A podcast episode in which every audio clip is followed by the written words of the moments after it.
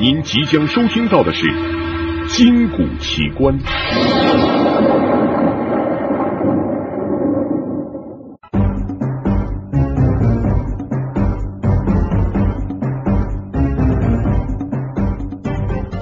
金谷奇观。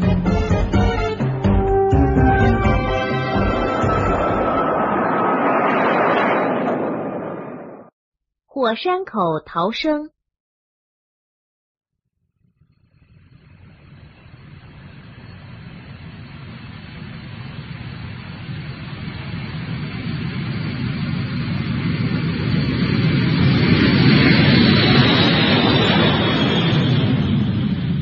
九八二年六月二十四号，爪哇上空七英里的高度上，一架由伦敦飞往新西兰的巨大的波音七四七客机在夜幕中平稳的飞行着。再过三个小时，这架载着二百三十九名成年旅客和八名儿童的英国航空公司零零九次班机就要在澳大利亚的佩里着陆了。客机正朝着印度洋飞行。机长穆迪站在主舱通往上层机舱的螺旋形楼梯下面，同客舱服务主任格里厄姆正在聊天。十二名男女服务员正在收拾晚餐的杯盘。在巨型喷气客机头部的驾驶舱里，副驾驶员格瑞夫和机械师弗里曼坐在驾驶椅上，仔细观察着仪表。这时，飞机依靠自动驾驶仪以五百五十英里的时速飞行着。晚上八点四十分，格瑞夫先是发现挡风玻璃上出现了斑斑点点绿色的静电火花，接着他惊叫起来：“快瞧发动机！”随着他的喊声，弗里曼透过侧窗往外看去，只见右舷的一台发动机闪着耀眼的亮光。好像镁光照明弹在里面燃烧。这时候，穆迪机长已经回到驾驶舱里，他发现这一侧的发动机也发生出白炽的亮光，这是他十七年飞行生涯中所看到的最奇异的现象。客舱里，事务长阿布雷正帮着一位服务员挂银幕，准备放电影。突然，他发现了缕缕烟雾。他以为是哪位旅客不小心掉的烟头，阿布雷和这个服务员赶紧朝前走去，仔细检查每一个座位。在楼梯附近，他们碰见了神情紧张的斯纳金。这时，烟雾更浓了，斯纳金连忙飞奔上楼去报告机长。驾驶舱里，穆迪和格瑞夫闻到了一股奇怪的金属气味。这使他们迷惑不解。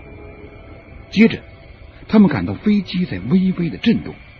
就在这个时候，弗里曼喊叫起来：“四号发动机停车了！”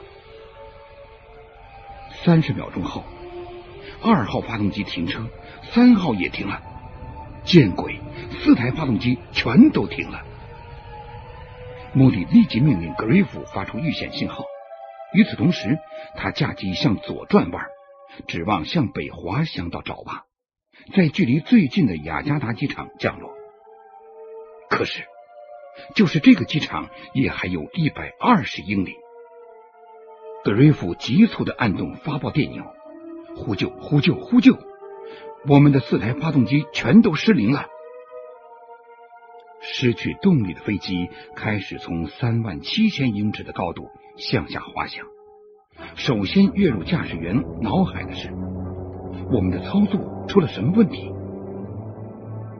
以往一架现代喷气飞机上四台发动机同时失灵的情况极为少见。这种情况是由于飞机的防冰系统和燃料系统发生故障造成的。可是这架飞机除冰装置有效，燃烧系统也正常，眼下别无选择。只有重新启动发动机，这种操作他们在模拟飞行训练中实践过。穆迪对重新启动还不十分担心。从理论上说，在空中重新启动波音七四七罗布斯二 B 二幺幺发动机，空气密度最为有利的高度是两万八千英尺，每次模拟练习，他都是在这个高度点点燃发动机的。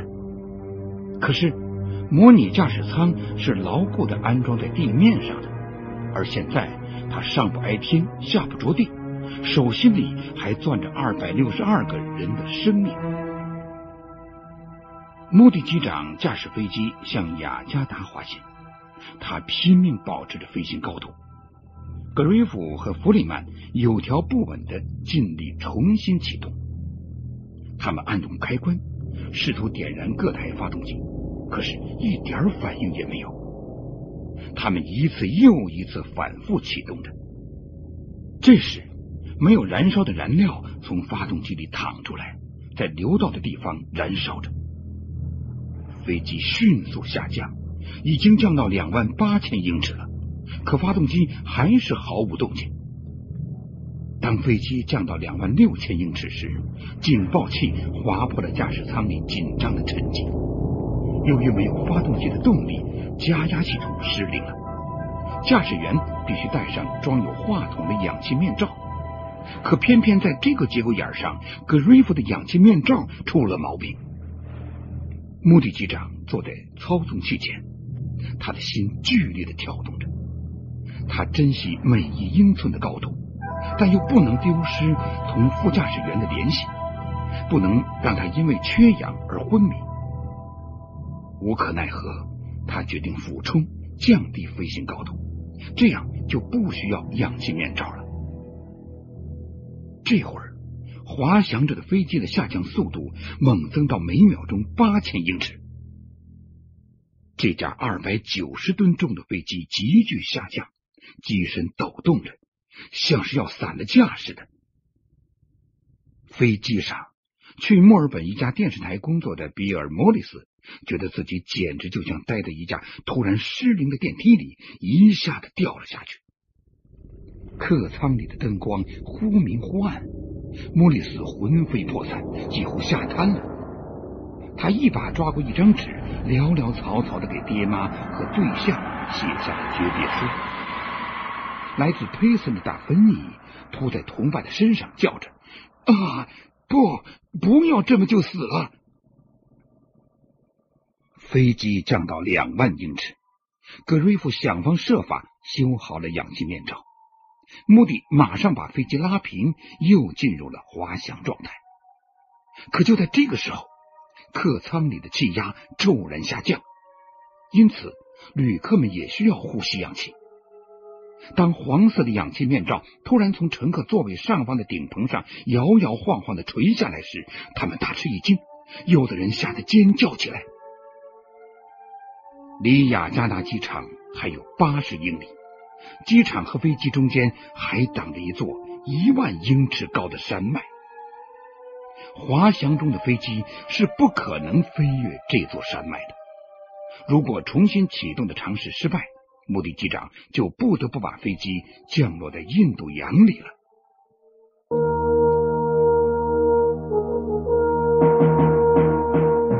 探索古代文明，寻找失去的世界，与外星人全接触，架起我们与先知的桥梁，打开神秘世界的大门，掀开世界神秘的面纱，金谷奇观。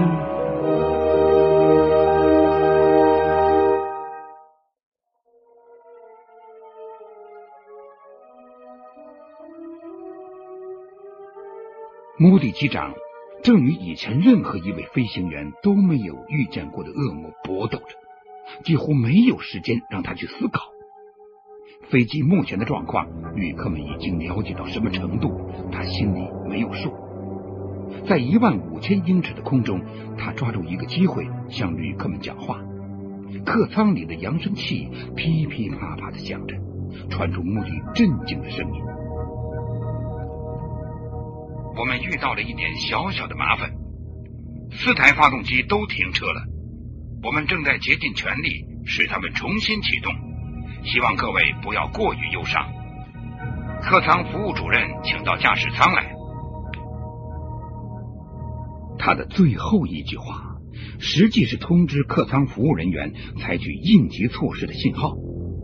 下面的工作是帮助旅客们穿上救生衣，准备在水上迫降。只有一万三千英尺了。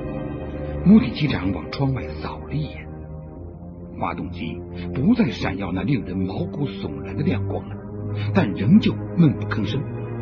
顶多再过六分钟，这个庞然大物就会掉进大海。以前从未有谁驾驶一架大型喷气机在水上迫降，更不用说是在茫茫黑夜之中。一阵突如其来的恐惧袭上穆迪的心头。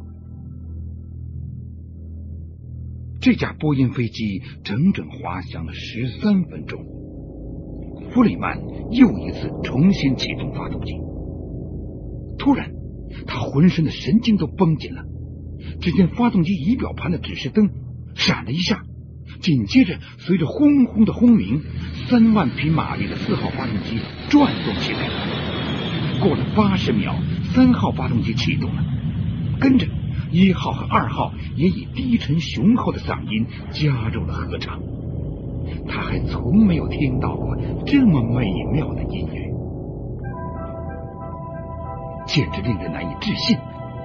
穆迪机长居然把飞机拉了起来，可是好景不长，过了没一会儿，挡风玻璃上又出现了这种不可思议的静电火花。穆迪机长赶快把飞机降到较为安全的高度。当静电火花消失的时候，二号发动机又开始不断回滚。穆迪只得命令关掉二号发动机。飞机朝着雅加达一股脑的降下去。斯纳金注意到，许多旅客都紧张的握紧了拳头。当这架巨型飞机越过那座山脉。目的机长开始以两千英尺的飞行高度接近机场的时候，驾驶员们感到挡风玻璃莫名其妙的变得模糊不清，飞机前方的景物全看不见了，几乎连跑道的灯也看不见了。屋漏偏逢连夜雨，机场盲键系统发出的无线电信号也不准确，格瑞夫只得启动一个装置。测量飞机与跑道最近端的航标灯的距离，计算正确的三度下滑航行，每英里下降三百英尺。接着，他开始向目的喊话：“距离机场六英里，保持高度一千八百英尺；距离机场四英里，保持高度一千二百英尺。”穆迪机长驾驶飞机沿着看不见的斜度向雅加达机场降下去。客舱里，二十一岁的银行职员戴维·康尔也是搭乘这架飞机去新西兰探亲的。他莫名其妙的觉得不对劲儿，怀疑飞机的起落架是否受到了这么大的冲击力。看到周围的人都用双手护着头，把防撞气枕搁在大腿上。似乎在等待飞机“轰”的一声坠毁。穆迪机场发现，透过侧面四英寸厚的挡风玻璃，他能够隐隐约约的看得清楚点了。他向左弯着身子，目不转睛的盯着模模糊糊的跑道灯。飞机以一百六十英里的时速接近跑道。现在是晚上九点二十分。从发动机停车到现在整整四十分钟，飞机终于安然无恙的着陆了。当飞机沿着跑道划过等在那里的救护车和消防车时，一位旅客拍起手来，接着又是一位又一位，整个客舱响彻热烈的掌声。在雅加达的一家旅馆里睡了几个钟头以后。穆迪、格瑞夫和弗里曼开始返回机场，去检查他们的飞机。他们看到机场的机械师们正从发动机的滑轮叶片上凿下黑乎乎的附着物，机翼前缘的涂料已经剥落，好像是被喷砂打掉的一样。挡风玻璃已经不透明了。这些现象表明。他们坚持开回来的是一架严重损伤的飞机。直到那天快结束的时候，他们才分析出飞机出事的原因。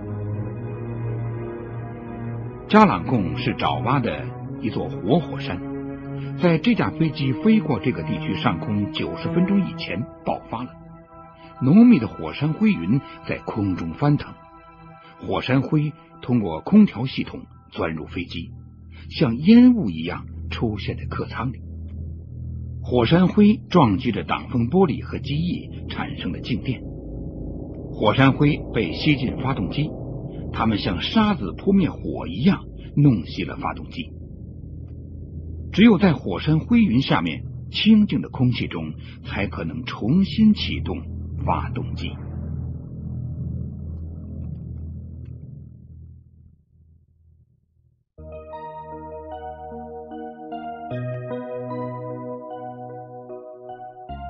在收听的是《金谷奇观》。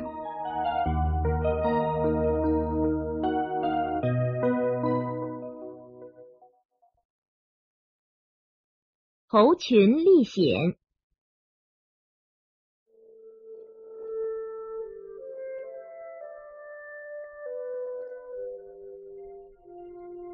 一九七七年二月十一号，在印度尼西亚苏门答腊的古努拉村。有五个孩子想冒险到河里去捕鱼，一来消遣消遣，二来也可以搞点吃的。他们临时用竹子绑了一个竹筏。这五个孩子中有三个男孩和两个女孩，其中一个叫艾米亚蒂的女孩，这一天竟成了她历险生活的开始。五个冒冒失失的孩子上了竹筏。并把竹筏往对岸划去，在那里，他们早已物色好了一块凹地，既能方便捕鱼，又能少冒风险。可是，脆弱的竹筏被湍急的水流冲到了离河谷数公里的地方。孩子们用尽了力气，竹筏仍不听指挥，结果掀翻了。两个男孩被从岸边划船赶到的渔民救了上来。另外两个几天后从河底飘起来，早已溺水身亡。然而，艾米亚蒂却没留下任何踪迹。家里人和乡亲们四处搜寻，但是除了他的爸爸，谁都认为他已经淹死了。事实上，女孩并没有死。六年后，艾米亚蒂回到了家里。出事后他在哪里？他是怎样找到自己的回家的路的？确切的说，他是怎样被发现的呢？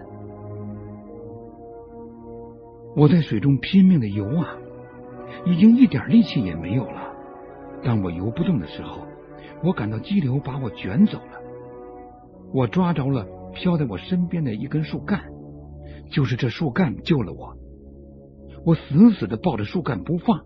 不知过了多长的时间，我只记得天快黑时，我被冲上了河滩，周围没有活着的动物，我无法知道我到了什么地方。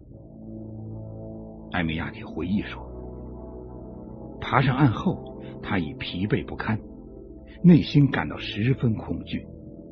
好在赤道地区的温度从未低于二十五摄氏度，使他没有被夜里的寒冷冻僵。”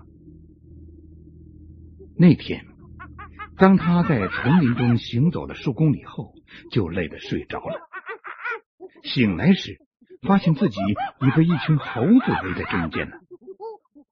这是苏门答腊岛上一种典型的猿猴，高度不过一米，性情极为温顺。